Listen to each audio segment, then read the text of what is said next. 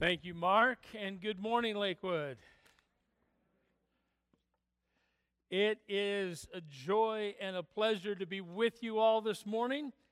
And uh, second service is always my favorite service because there's no time limits. I won't do that to you. Our passage this morning is found in First John. 1 John, starting in chapter 2. I'm going to read for you the whole chunk that we're going to be looking at this morning. It's a lot of verses, so hang with me. But 1 John chapter 2, beginning in verse 18 through uh, the first 10 verses of chapter 3. Here we go. John says, Dear children, this is the last hour. And as you have heard that the Antichrist is coming, even now many Antichrists have come. This is how we know it's the last hour. They went out from us, but they did not really belong to us. For if they had belonged to us, they would have remained with us, but their going showed that none of them belonged to us. You have an anointing from the Holy One, and all of you know the truth. I do not write this to you because you did not know the truth, but because you do know it, and because no lie comes from truth. Who is the liar? It's the man who denies that Jesus is the Christ. Such a man is the Antichrist. He denies the Father and the Son. No one who denies the Son has the Father. Whoever acknowledges the Son has the Father also. Verse 24 See that what you have heard from the beginning remains in you. If it does, you also will remain in the Son and in the Father. And this is what he promised us eternal life. I'm writing these things to you about those who are trying to lead you astray. As for you, the anointing you receive from him remains in you, and you do not need anyone to teach you.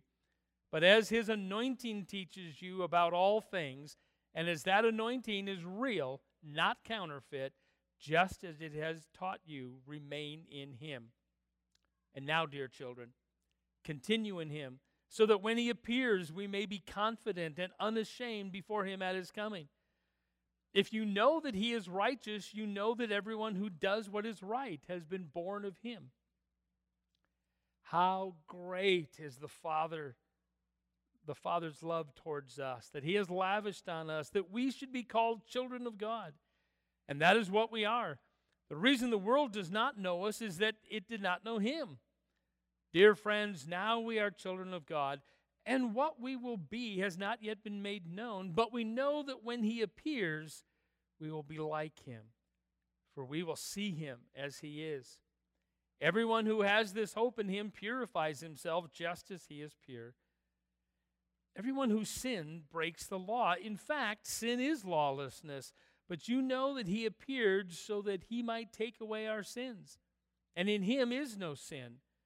No one who lives in him keeps on sinning. No one who continues to sin has either seen him or know him. Dear children, do not let anyone lead you astray. He who does what is right is righteous, just as he is righteous. He who does what is sinful is of the devil, because the devil has been sinning from the beginning. The reason the Son of God appeared was to destroy the devil's work. No one who is born of God will continue to sin, because God's seed remains in him. He cannot go on sinning because he has been born of God. And this is how we know who the children of God are and who the children of the devil are. Anyone who does not do what is right is not a child of God, nor is anyone who does not love his brother. There is so much in this text before us this morning. There is no way we're going to unpack all of that this morning. I'm going to try to hit some highlights, but here's your homework for this next week.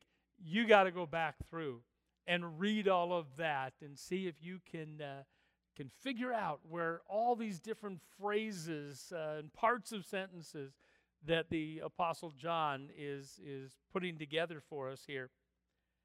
But let's hit some of the highlights. And the first one, right away in verse 18, well, I've got some bad news for you. It's a warning. And it's a warning that tough times are coming. Tough times are coming. That is about the last thing living in 2020 we need to hear. I mean, what? What a garbage year. And guess what? Good news, it's going to get worse. Uh, John begins with telling, telling his, his hearers that, dear children, this is the last hour. Now, we need to take care of some housekeeping things here before we really get into the major points of the text because this is just so blatantly there. This is the last hour. Well, was John thinking that, boy, as soon as he's done penning this letter, Jesus was going to come? Well, if that's the case, it's been a long hour. There's probably a better rendition in the Greek to say that this is a last hour. And you've lived through that. There have been many times when you know that, okay, the time that we're living in right now, and I believe this is one of them, is a turning point hour. It's a turning point time. John says this is a last hour. Um, he and his disciples knew that Christ's resurrection ushered in this last phase of God's work. We went through the Old Testament. Jesus came, Jesus was revealed, Jesus taught us about God. He was crucified, raised from the dead, and told his disciples, And I'm coming again. Oh, we're in this last phase. And this last phase of God's work on earth has a lot of pieces to it. it's just like any trip you take a whole bunch of times. You know, okay, well, for me, I travel back and forth between the cities and, and, and camp a lot. It's just part of the nature of the work. And boy, there are phases to that final trip home. Oh, I get north of Little Falls. Oh, I get into that section on Highway 10 that is so nondescript, I don't know where I am. When Debbie calls, uh, Siri helps us. When Debbie calls me on the phone, where are you? And I go, um, she knows right away. Oh, I know where you are. Because it's this nondescript. And, and, and, and then you come over the hill and, and see the phone tower, and then the BP gas station, and then Pine Ridge Golf Course and Ridge Road. And then I get past camp, and then I get to my driveway, and then I shut the car off. That last trip has lots of pieces to it. And that's what John and his, uh, his friends are experiencing. So don't read this as meaning that John believed that Christ's return was going to happen at any moment. I don't think. There's a word that's not in, in your scriptures, but we use it often when we're talking about last things, about eschatological things. The word is imminent.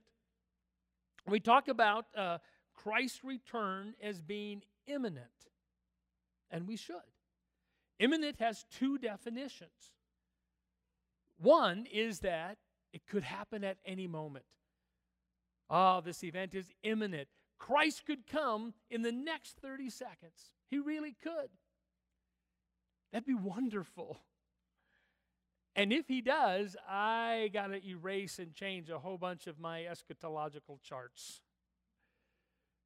Because there's a second meaning to imminent, and that means for sure, or it's a certainty. Imminent is a certainty. Eh, eh, an example of that would be in the middle of the night. If you're having a terrible night, can't sleep, and, or, or your car broke down alongside the road in the middle of the night, you have the hope of morning, of a sun coming up. It's imminent, it's a for sure thing.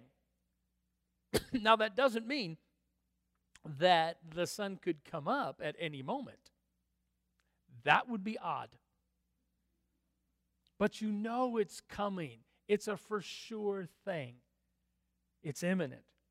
And I believe that that is a better, I, I know Christ could come at any moment, but I believe that more importantly, it's a for sure thing.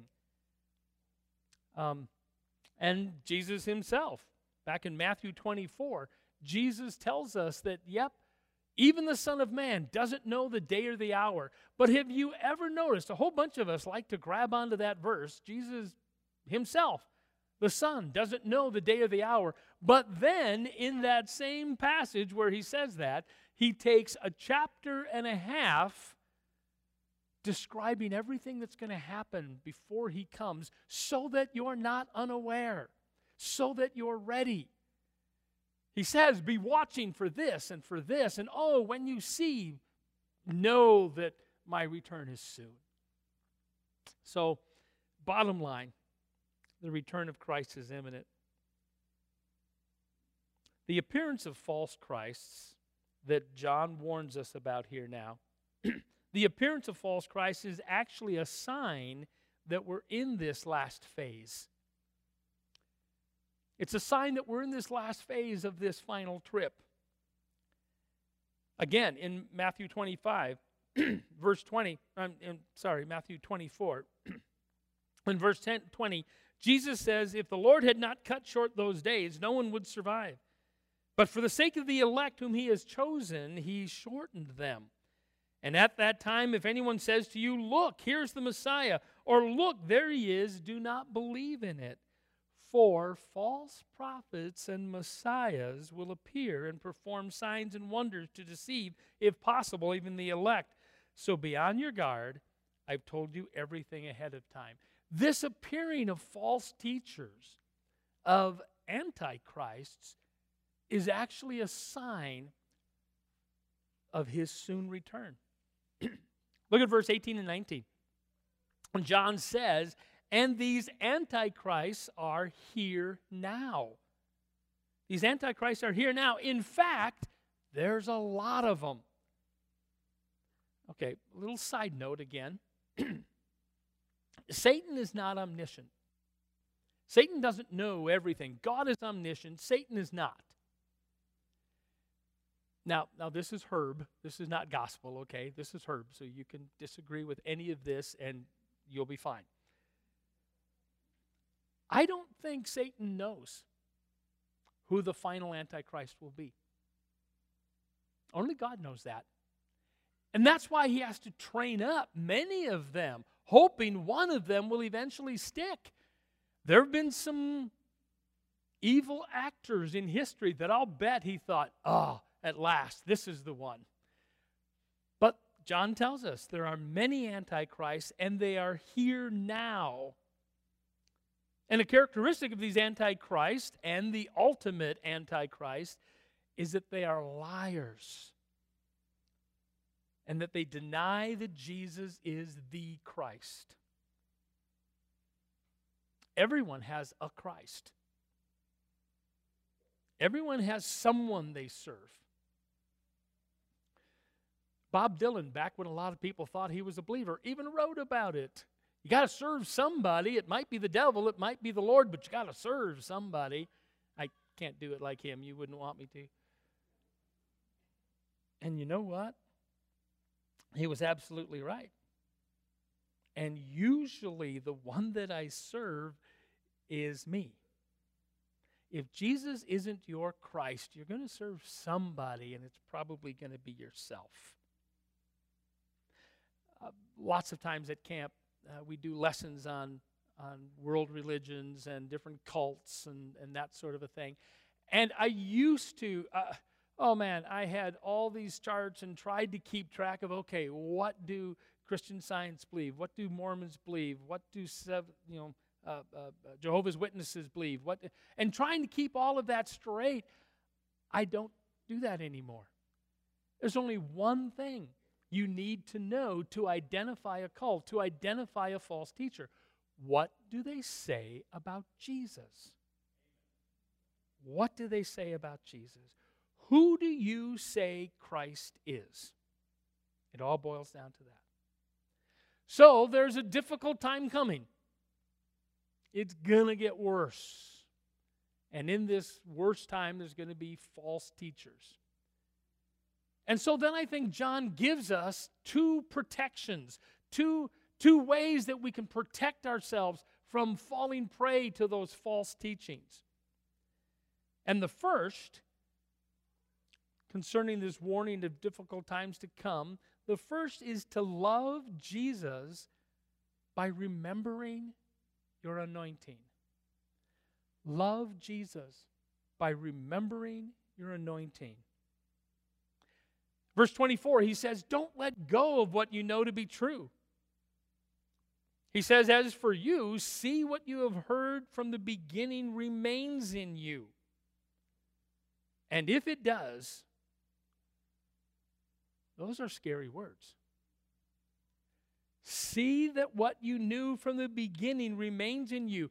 If it does, you will remain in the Son and in the Father. And this is what He promised us eternal life. What you've heard from the beginning, Dave preached on it a couple weeks ago. Uh, John starts his letter with it, chapter 1, the first three verses.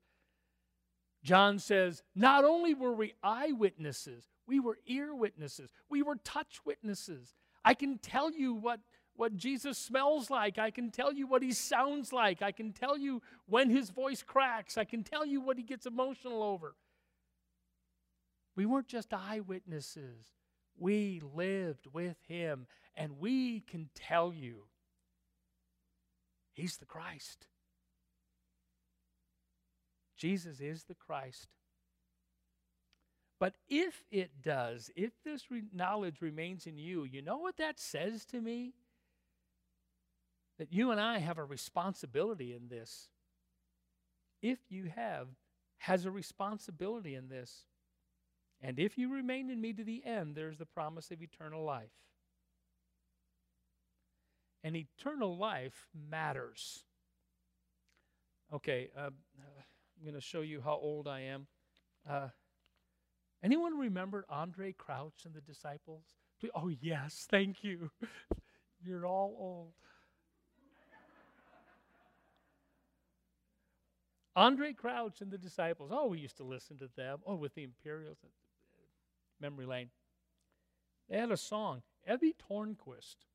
See, I'm looking to the Solsteads because Yeah. no, no, just my era. We grew up the same. Andraé Crouch and the Disciples, uh, the, uh, they, they had a song. Uh, you may ask me why I serve the Lord. Is it just for heaven's gain? Or to walk those mighty streets of gold and to hear the angels sing? Start singing, uh, Sherry. Is it just to drink from the fountain that never shall run dry, or just to live forever, ever, and ever in that sweet, sweet by and by? But if heaven was never promised to me, neither God's promise to live eternally, it's been worth just having the Lord in my life, living in a world of darkness. You came along and brought me the light. I understand the sentiment, but I think it's false. I understand that, oh, even if there isn't an eternity, just having Jesus in my life now is worth it all. I, I, I get the sentiment. But here's what the Apostle Paul says in 1 Corinthians chapter 15. He says, For if the dead are not raised, then Christ has not been raised either. And if Christ has not been raised, your faith is futile. You are still in your sin then those who have fallen asleep in Christ are lost. If only for this life we have hope in Christ, we of all people are most to be pitied. Eternity matters. And I wonder if we kept eternity more in the forefront of our mind, I wonder how that would change things. If we understood that someday death is going to happen, but that's just the beginning, that then I'm in the presence of my Jesus, perspective 2020 will feel like a little blip. In fact, compared to eternity, my whole life might seem like a little blip. And how might that change the things that I say, the things that I get worried about, the things that I post online? How might that change my actions? How might that change my interactions with my brothers and those who don't know Jesus? It may cause us to respond differently. Verse 26, he says, I'm writing these things to you about those who are trying to lead you astray.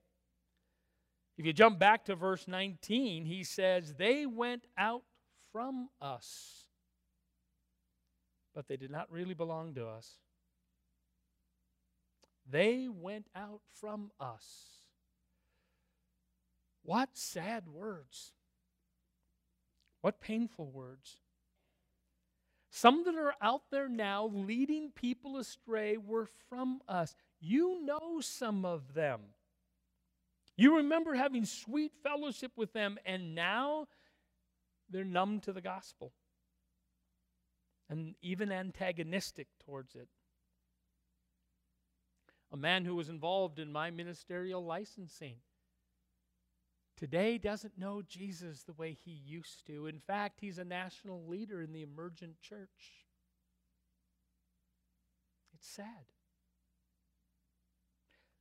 Just recently, I've been having conversation on Facebook with a young man who I admire. I admire. He is a fantastic father, but he doesn't follow Jesus anymore. He used to. In fact, led others to Christ.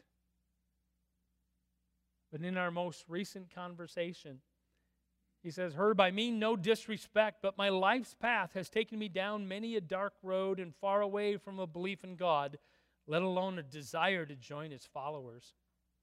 And at any time I feel a yearning for the faith of my youth, I'm confronted with things like this the issue that we were dealing with about the hypocrisy of other believers that remind me why I walked away in the first place. Maybe one day my path will intertwine with something better, but for now, I have to be okay with where I am. This is not meant to be a statement of judgment by any means.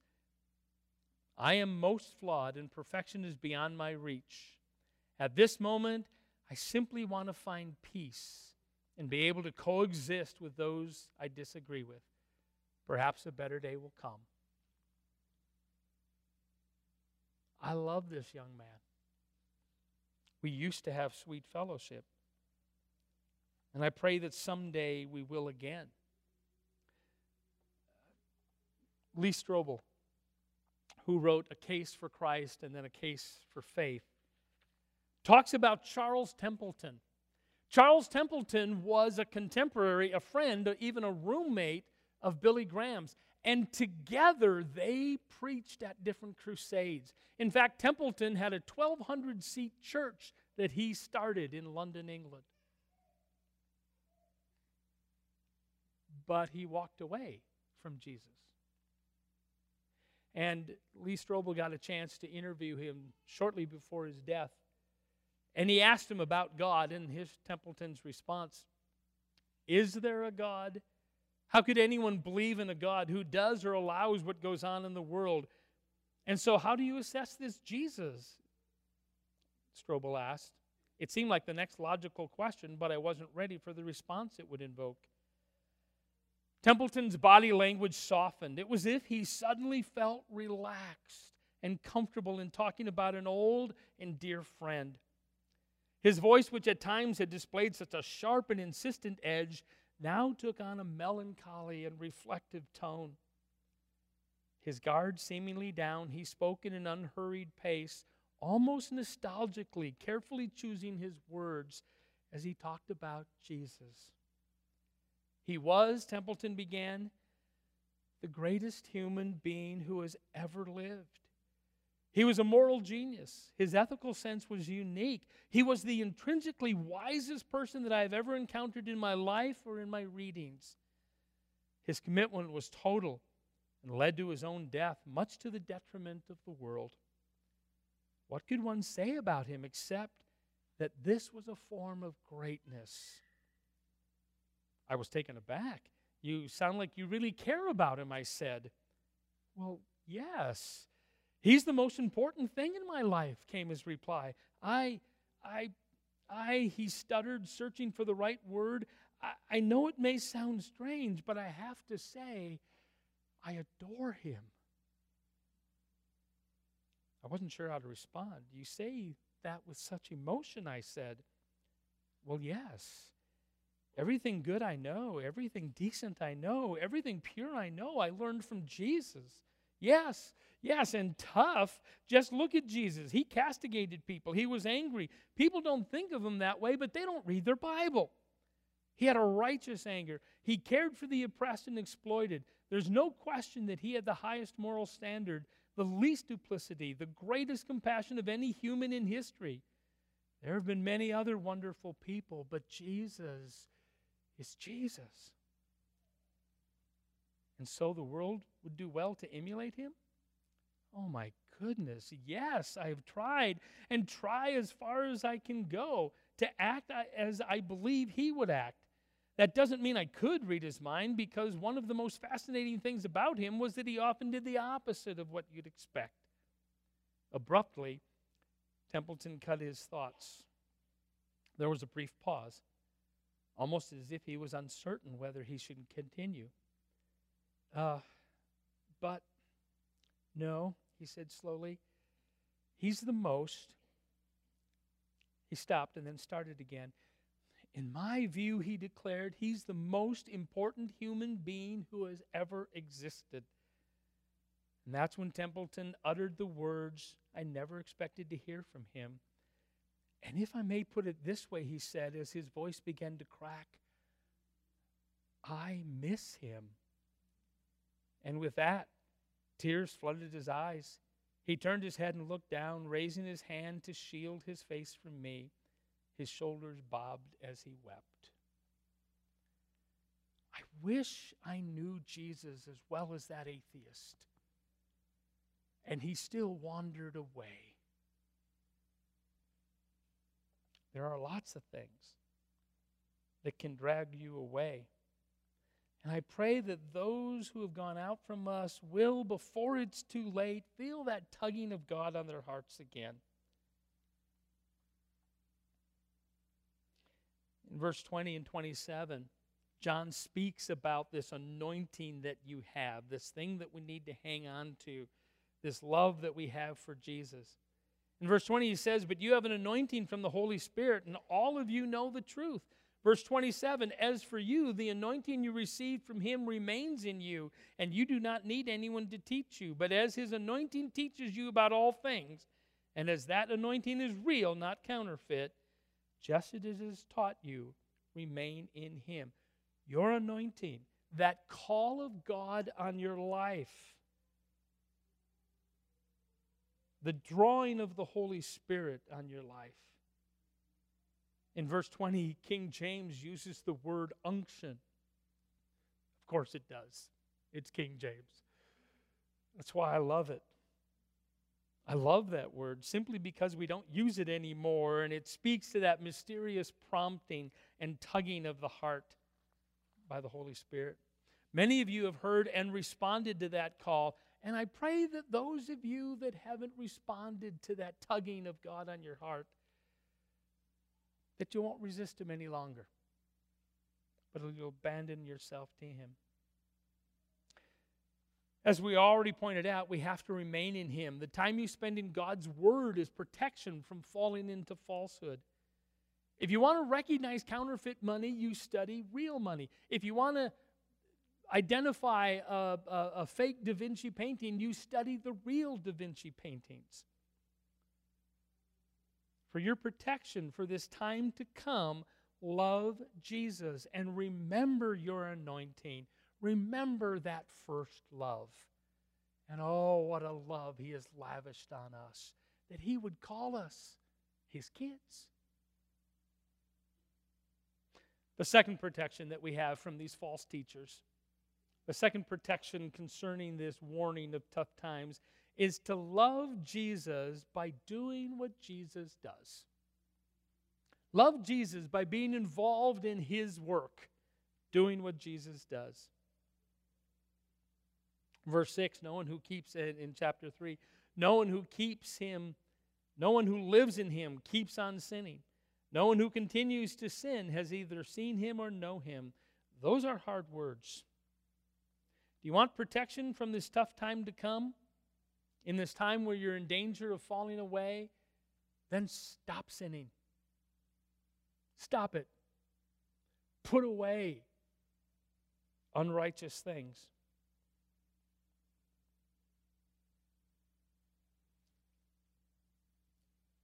No one who is born of God will continue to sin because God's, sin, God's seed remains in them. They cannot go on sinning because they have been born of God. And this is how we know who the children of God are and who the children of the devil are. Anyone who does not do what is right is not God's child, nor is anyone who does not love their brother or sister. Wow, how might that demonstration of doing the things that God does, being involved in the things that Jesus does, how might that change again our interactions? What we put online, of how we respond to each other.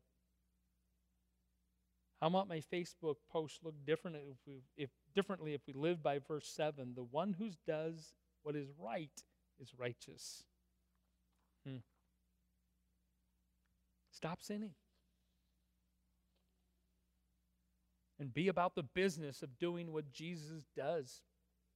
Being involved in doing what Jesus does will allow us to go from remembering that anointing, remembering our first love, and allows us to go to experiencing that anointing every day. It's not just having to rely on a memory of what God did for me. It starts there, but now being able to say, guess what Jesus did last week? And when these false teachings and tough times come, I don't have to look back so far. I can say, wow, we've seen God work this way and this way and this way. How do you get to see those things? Do what Jesus does and get in over your head. He loves rescuing his kids. Get in over your head. Uh, go to China when everyone says you're absolutely foolish and watch God work. Go to Romania shortly after the fall of Ceausescu, as this church did once, and help believers reconnect and rebuild, and a whole generation of orphans, because all of their parents were killed in that 15 or in that uh, Ceausescu uh, dictatorship. Go to Liberia after a 15 year civil war. Get in way over your head financially. If there's a square mile of property next to your camp and it's $1.3 million, go for it. And we had this amazing goal to pay it off in 10 years $100,000 a year. We were, we were going to do everything. And, and God said, Well, how about 18 months? Should I do it in 18 months? Okay. Yeah. Bring Jesus into every place that you go now. I've told you about it before, and I don't want to give too many details, but there's a local organization, a secular organization that I'm part of, that when we started working with this secular organization, oh my goodness, there were so many arguments, so much yelling and swearing, almost fistfights. One guy always came drunk to the meetings. And today, eight years later, most of those meetings open in prayer. In fact, just last Tuesday, in our meeting, we opened in prayer and we stopped to pray some more halfway through. And this being asked for by well, several people who don't know Jesus yet. Get in over your head so I can be able to say, you yeah, I know there's a tough time coming, but God is faithful, not just because I remember my first love and how He drew me, but you should have seen what He did last week. You want protection from tough times, protection from the danger of falling away. Do what Jesus does now. I can tell you that when you do that, people speak languages they don't know. I can tell you that when you have no physical resource left, angels show up. I can tell you that the prayers of saints are stronger than bullets. I can tell you that God can make water come from a rock. I've seen it. That's the greatest protection from falling away. To be able to routinely see God work. That's what we need to be about. Loving Jesus. Don't forget your anointing. And loving Jesus by doing what he does. You'll see I've left the conclusion blank. That's up to you. You may have to identify what are some things I need to set aside. If you are a follower of Jesus, stop sinning. Stop it. Get some help if you need it. Get covenant eyes on all of your devices. Get part of a, not an accountability group. I hate those because I'm a really good liar. Become part of a community that knows when you're lying, they know you well enough. So stop sinning. And then the next step is what do you need to step out into? What is God tugging on your heart now? What is the Holy Spirit prompting you to think about, boy, maybe God is calling me to do that? And go for it. And you know what? If you're an absolute failure at it and make a fool out of yourself, in eternity, no one's going to remember. Live with that in your foresight. Love Jesus. Don't forget your anointing. Love Jesus by doing the things that he would do. And you'll be safe. You'll be safe. Let me pray. Father, I thank you that you do continue to work. I thank you that every single day, if we're looking for it, that we can get better and better at seeing how you're working and where you're working. Father, remind us of that time that your Spirit first drew us, and maybe for some that is today. And help them to respond to the prompting of your Spirit. And then for all of us, Father, help us to walk as your children, to walk in your light so that we get to see how you work and how you do things. In your name, amen.